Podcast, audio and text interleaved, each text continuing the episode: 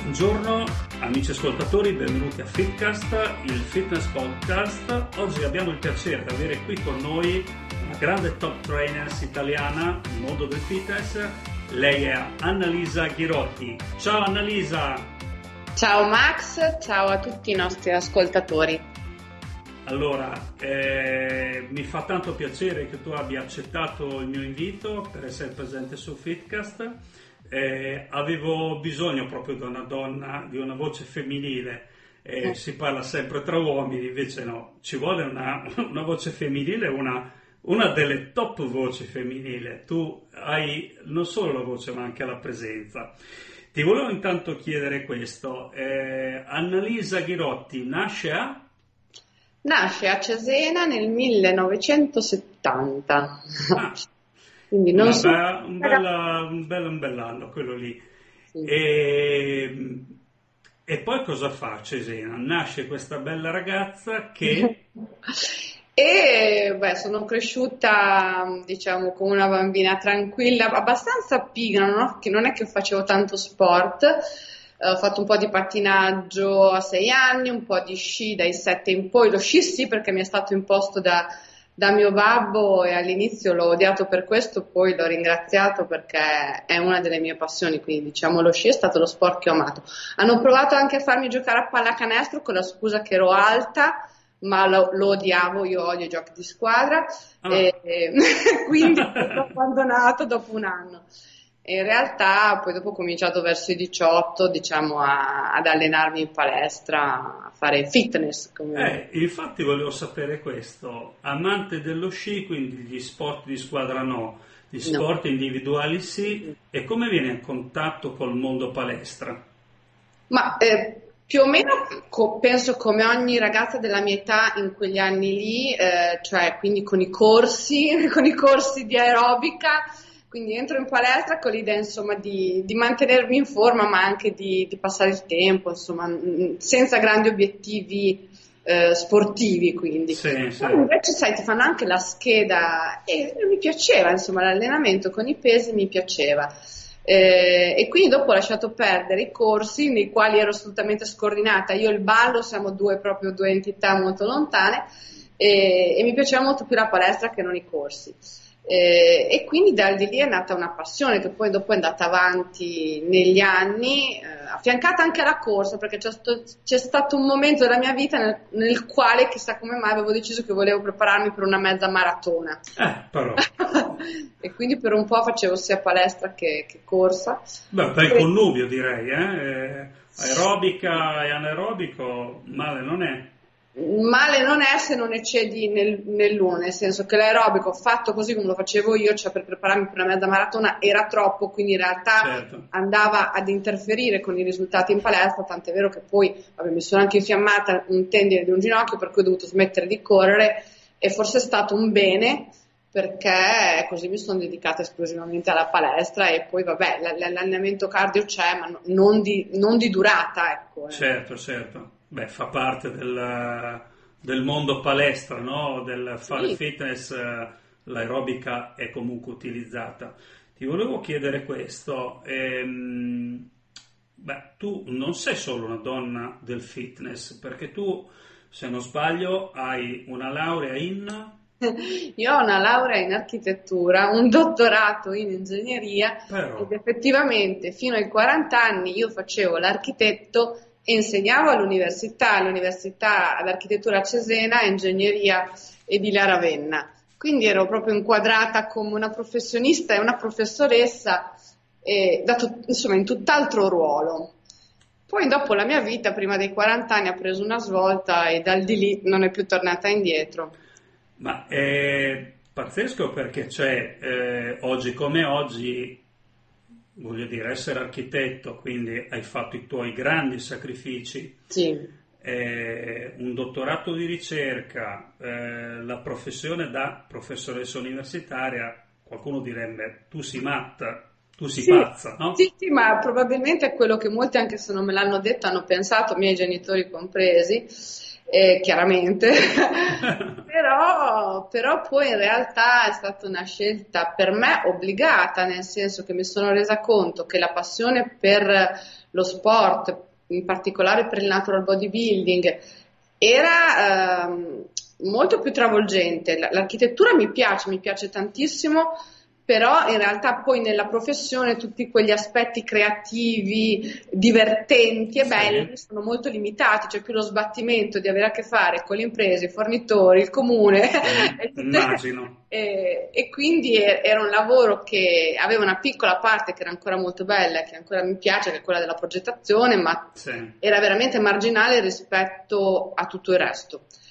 E, e, quindi alla fine ho deciso di, di, di, approfondire invece quella che era la mia passione, quindi dopo di prendere anche le certificazioni, diventare trainer e fare un percorso formativo, ti dirò anche nell'ambito del fitness molto, molto lungo e molto vasto. Certo, poi ci arriveremo bene bene, così sì, no, che cominciato... facciamo partecipare i nostri ascoltatori. Sì, sì, sì, sì.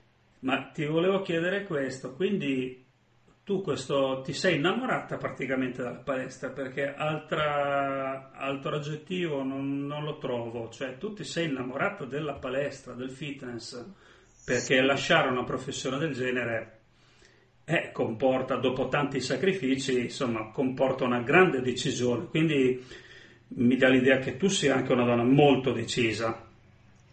Eh sì, eh, nel senso, quando, quando, per me è stato lampante che quella era la mia passione, che quello mi interessava di più, che quello non lo vivevo come un peso, cioè ehm, vedevo che le, gli abbonamenti alle riviste di architettura rimanevano, le, le riviste rimanevano impacchettate mia non le aprivo, quelle di, di, fitness e i libri li, li divoravo, quindi ho detto ah, forse questo è un segnale che, che la tua passione va da un'altra parte. Una passione bruciante proprio. Come? Una passione bruciante. Sì, c'era una sete di conoscenza, cioè, in primis di conoscere me stessa, quindi come funzionavo, cosa, sì. cosa, cosa era bene e cosa era male. Quindi ho iniziato questo percorso per me, perché vedevo che comunque in palestra, sai, chiedi il consiglio a uno o all'altro, ma ti dicono tutto il contrario di tutto e tu hai una gran confusione. Allora ho detto, se c'è una cosa che mi piace fare, che mi riesce bene, è studiare. Quindi ora mi metto e mi metto a studiare questa cosa qui, per impararla bene, per non far danni su di me. È partito quindi così. Poi dopo, sai, dai un consiglio a un'amica eh? e di lì è diventato il mio lavoro e adesso faccio... C'è stato un periodo chiaramente molto difficile dove facevo tre lavori. Immagino, immagino. La, la professoressa e in più anche la coach, quindi c'è stato un periodo di transizione molto intenso. Tanto eh. per cambiare, Annalisa, studiavi, avevi studiato e sei tornato a studiare. Sì, esatto, ma ancora adesso, ancora adesso mi piace tanto per quello che comunque ci tengo a essere ancora aggiornata, a leggere, a, guardarmi le ultime ricerche, a studiarmi i libri americani che sono quelli dai quali traggo più informazioni, quindi essere sempre sul pezzo, cioè io non devo sempre mm, migliorare, non so, questa ricerca del miglioramento continuo penso che mi accompagnerà fino alla morte, non lo so, penso che ci sarà sempre un margine di miglioramento che io vedrò e sul quale vorrò lavorare. Ecco, allora hai trovato, hai trovato una persona dall'altra parte del microfono che come te, eh. quindi eh, se anche... non studio e se non leggo non sto bene. Eh, eh. E si toglie anche un po' di qualche ora anche alla famiglia, no? La passione quando brucia eh, in sì. maniera positiva, è, come posso dire, anche il sale, no? quello lì della vita. Eh, sì. non è solo il nutrirsi o, stare col proprio marito, amoroso, amorosa, ma è anche acculturarsi. Ti volevo chiedere questo, Annalisa. Eh, quindi ho letto una cosa sul tuo sito, tra l'altro ti devo fare i complimenti, hai fatto un sito eh, molto coerente, molto pulito eh, ti rispecchia moltissimo. Eh, eh, mi ha colpito questa frase: se vuoi, puoi e devi. Me la spieghi? ah, sì, questa è la mia filosofia.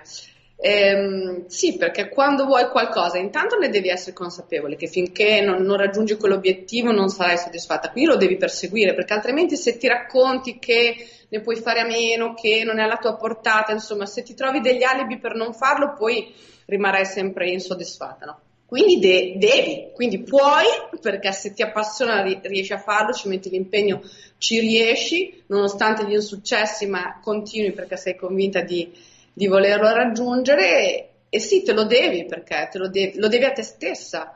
eh, in quanto sì. quel raggiungimento lì sarà una conferma delle tue capacità, sarà una conferma che riesci a ottenere ciò che vuoi. E... Quindi direi una perfetta coerenza tra anima, mente e corpo. Eh, quella per me è sempre stata una cosa talmente evidente che ora finalmente se ne parla un po' più eh, in questo senso, però per tanto tempo c'è stata una gran dicotomia, no? il corpo da una parte sì, e sì, la mente dall'altra. Confermo eh, assolutamente che... al 100%. Eh, infatti, come che mh, mm, anche chi si occupava, no? chi si preoccupava del proprio aspetto estetico era visto come un vaneso che probabilmente non era particolarmente intelligente, no? C'è sempre sì, stata sì. questa dicotomia. Mm. E invece io quello che ho visto su me stessa e che sinceramente vedo anche sugli atleti che seguo è che chi ottiene grandi risultati ha anche una grande testa. Sì, cioè... sicuramente, sicuramente. Anzi, la testa... Va dove la testa vuole, quindi ci deve essere certo. una grande testa, una L'evoluzione che tu fai, i miglioramenti sono a 360 gradi, cioè l'estetica è solamente quello che si vede da fuori, ma richiede un grande cambi- cambiamento interiore, cioè un percorso che ti, secondo me, ti fa crescere a tutti i livelli, non solo muscolare. Ecco. Certo. E da qui un po' il passo è anche breve perché tu eh, sei felicemente sposato con eh, il tuo marito che conosco tra l'altro abbastanza bene, che è Cristian Montevecchi. Com'è avvenuto questo incontro? Su una comunanza appunto di passioni, perché noi ci siamo incontrati in discoteca e, ehm, e abbiamo parlato di, di anti-aging, perché ero con mia sorella, mia sorella ha 13 anni meno di me, lui mi dice ma siete gemelle al che io tutta gasata capito? Lei tutta arrabbiata. E, e, lei fa no sorelle. E fa, e lui fa chi è la più grande di, di, lì il mio idolo? Quindi così mi ha conquistata. Poi io gli dico guarda non hai neanche una ruga gli dice c'è un cocktail anti-age. Sono vitamine allora e, ehm, e, questo è stato come mi ha conquistata. Il primo invito gli ho detto guarda sto seguendo questa dieta quindi se vengo a cena da te però sappi che io devo mangiare queste cose, lui mi ha fatto un menù perfettamente allineato con la mia dieta, ho detto, vabbè, quest'uomo ha delle chance. Eh, però, però, niente male. Sì, e, e stava, insomma, anche lui un appassionato di palestra, quindi proprio fin dall'inizio abbiamo condiviso questa, questa passione che tuttora ci, ci accomuna e anche la, la, nostra evoluzione, sia la formazione come, come coach, venendo tutti sì. e due da ambienti diversi, sia poi ehm, come imprenditori, se vuoi, in questo campo, sì. l'abbiamo sempre fatta insieme, quindi, e tutti i progetti li condividiamo, quindi è una cosa molto bella perché come dicevi tu, quando è una passione ti assorbe, se sei in coppia e condividi questa passione è ancora più bello, insomma. Quindi l'amore condiviso tra palestra, fitness e proprio marito. Sì, sì, è, è, molto più facile chiaramente. È molto più facile. Ho avuto la strada spianata anche come atleta perché chiaramente avere di là un compagno, un marito che ti aiuta, che ti supporta, che ti dice insomma eh, che è il tuo miglior tifoso, il tuo maggior certo. eh, quello ti è motiva, no? ti stimola. Eh sì. Perché eh poi sì. insomma la dieta nell'ambito palestra è una cosa oltre che seria anche molto dura, molto dura. Sì, è molto impegnativo per cui già è difficile di per sé, se poi tu invece che magari avere qualcuno che ti aiuta, come succede a volte, hai qualcuno che ti boicotta, poi diventa davvero impegnativo. Invece certo. ho sempre avuto da parte sua eh, il 100% del supporto, questo ha fatto una grande differenza. Ah, una bella, siete una bella coppia. Una cosa, ehm, se ti vedi un po' dall'esterno, un difetto di Annalisa è un preso? Guarda, io penso che il mio difetto e il mio pregio coincidano ed è il perfezionismo. il perfezionismo è un difetto perché ti porta a non essere mai soddisfatta, no? E quindi sei un po' rompipalle, sei una precisina, sei, vuoi sempre il meglio, quindi sei molto esigente, in primis con te stessa e poi anche con gli altri. Certo. Però dall'altra parte anche un pregio è quello che mi ha permesso di raggiungere i risultati che ho raggiunto appunto perché non mi sono mai accontentata, ho sempre puntato in alto e anche dalle mie atlete, cioè se penso ai risultati che ho avuto come preparatrice sugli atleti, perché io esigo tanto, e chi viene da me chiaramente sa che aria tira, quindi non raccatto, sì, perdi tempo, no? E, e, e, come team insomma, abbiamo ottenuto dei risultati che sono ineguagliati almeno nel, nel natural bodybuilding in Italia, quindi insomma il perfezionismo è, è aiuta una, anche certo. L'Italia ha due facce. Certo. ma questo pregio difetto, no? Sì. Allora, ti ha fatto diventare architetto, ricercatore, docente, atleta, allenatrice, coach, pubblicista, formatrice. Sì. E poi in futuro cosa vuoi diventare? Ogni tanto dicono in futuro mi do lo yoga, lo zen, poi invece non, non credo. In futuro cosa voglio diventare? Sem- guarda, il mio obiettivo è sempre quello di, di essere la mia versione di me stessa, chiaramente rispetto all'età che comunque passa, però ecco, cercare di, come, come dicevamo fin dall'inizio, cioè quel miglioramento continuo, aggiungere sempre qualche tassello in più nella propria crescita personale e professionale come atleta, come, come, preparatrice, come divulgatrice, perché insomma anche il ruolo di, di poter um, promuovere la cultura fisica naturale in Italia per me è un ruolo che è molto importante. Sì, lo ritengo anche no. importante. È una bella cosa. Senti una cosa, a proposito di questo, mh, i corsi che tu hai frequentato, la sperimentazione che hai fatto, raccontami un po' eh, quali corsi hai fatto, quali ti sono piaciuti, quali, quelli che ti hanno dato tanto, quelli che ti hanno dato di meno. Allora, guarda, eh, secondo me i, i, corsi più formativi sono stati quelli AXI, io sono personal trainer primo e secondo livello, quindi questa è stata la mia formazione di base.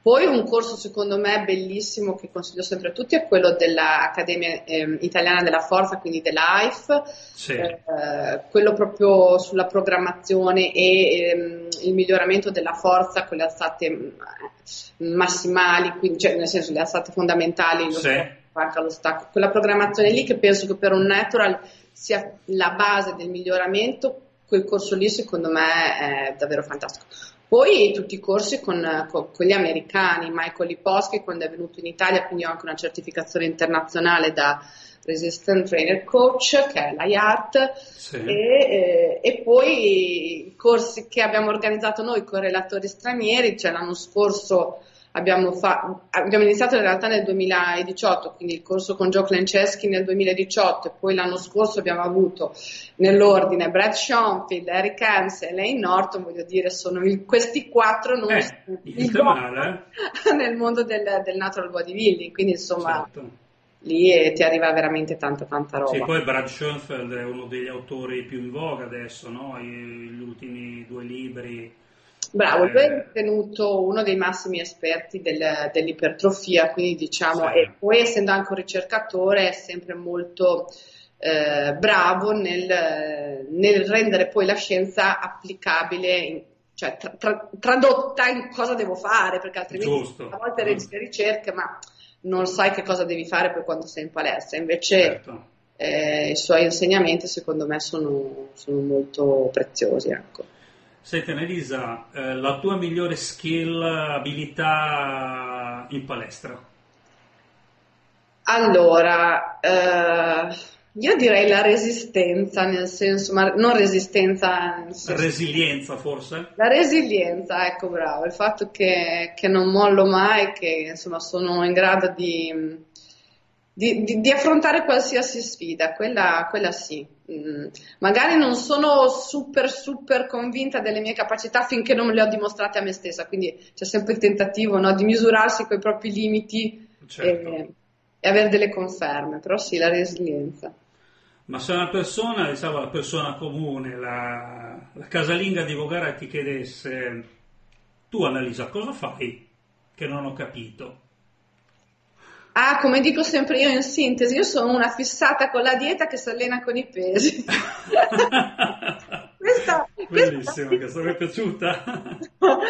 e, e, il natural bodybuilding, dico, è, è, fitness, perché se gli devi spiegare natural, se gli dici bodybuilding si immaginano no, quella super muscolosa mascolina certo. che hanno ancora l'immagine della bodybuilder dopata.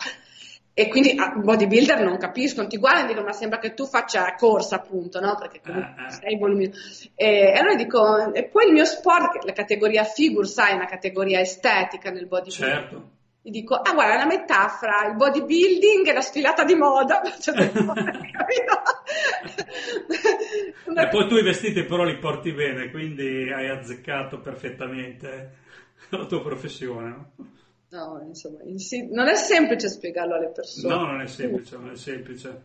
Adesso qualcosa si vede sul fitness, ho visto anche qualcosina qualche giorno fa anche su Sky, eh, hanno intervistato qualche personaggio anche conosciuto, anche perché eh, in questa situazione oggi è il 22 aprile 2020 e eh, il Covid-19 ha costretto le persone anche a, a, vedere dentro se stesse cosa hanno fatto e cosa non hanno fatto e coloro che non hanno fatto nulla sono stati costretti magari anche a lavorare col fitness, no?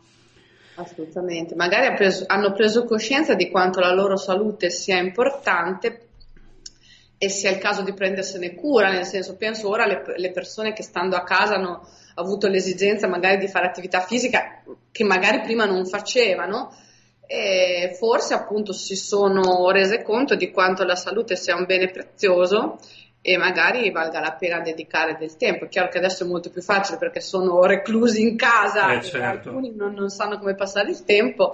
Speriamo che le buone abitudini riescano a mantenere anche nel momento in cui ritorneremo a una vita normale. Normale, certo, questo ce lo auguriamo. Ascolta un'altra cosa, ehm, mi hai parlato dell'Accademia Italiana della Forza e sì. della palestra, ti piace più il powerlifting, il bodybuilding? Eh, che domandone. O cosa ti piace di più? Allora, il crossfit?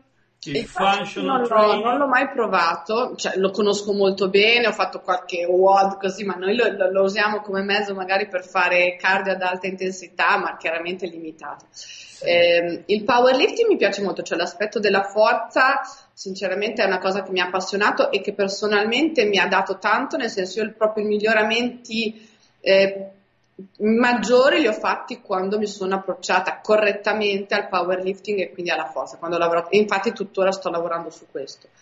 Poi chiaramente ci sono delle fasi nelle quali invece devi fare un, un po' più bodybuilding, quindi magari ti devi concentrare più sui complementari o comunque man- io mantengo sempre una base di forza nelle mie programmazioni, nelle programmazioni dei miei atleti c'è sempre una base sui fondamentali e sulla forza. Sì. Poi diciamo chiaramente la puoi man- migliorare mentre sei in surplus calorico, quindi lontano dalle gare, quando certo. cominci a essere in deficit calorico l'obiettivo è mantenerla, quindi dopo non è che puoi pretendere delle performance di chissà quale tipo.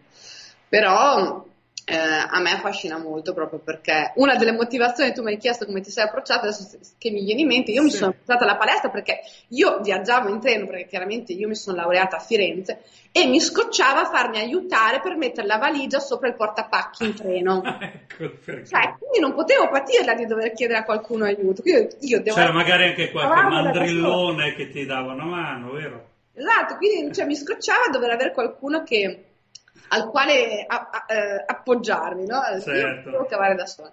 Quindi que- la forza è sempre stata una motivazione e vedo che nelle donne, tanto io lavoro prevalentemente con donne, anche se non solo, però nelle donne veramente quando si appassionano alla forza eh, acquistano tanta autostima. Sì, sì, anche perché poi diciamo, la forza relativa riportata al peso, le donne sono più o meno come gli uomini, anche se sì, hanno qualche ormone in meno sì, chiaramente, ecco, hai detto bene, è relativa, nel senso che una donna ha meno massa muscolare rispetto Chiaro. a un uomo mediamente, quindi chiaramente riesce a esprimere anche meno forza, poi magari soprattutto nella parte alta, cioè il grande gap di forza eh, lo vedi nella parte superiore del corpo generalmente, però appunto, forse perché anche le donne non, non si allenano tanto per la forza, a volte sono spaventate dal peso, c'è una componente no, psicologica, psicologica un po' diversa. Sì, sì però poi quando, ripeto, quando fanno una programmazione appropriata, che quindi gli incrementi di forza sono graduali, eccetera, e prendono mano a mano sicurezza,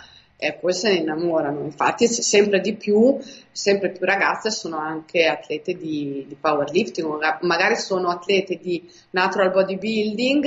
Eh, durante mh, alcune stagioni e durante altre stagioni quando salgono di peso poi magari vanno a fare anche le atlete nel powerlifting. Personalmente ho gareggiato anche nel powerlifting, ho delle mie atlete che facciamo gare anche di powerlifting, quindi insomma...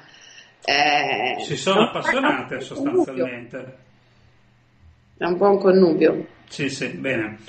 Ok, abbiamo finito la prima parte di Fitcast. Per gli amici all'ascolto e per migliorare la visibilità del podcast, iscrivetevi in maniera gratuita su iTunes Store dando una vostra valutazione a 5 stelle. Un caro saluto da Massimiliano Muccini e da Annalisa Ghirotti Ciao a e tutti. dallo staff di Fitcast e vi ricordo che eh, la seconda parte eh, ve la posteremo fra poco. Grazie.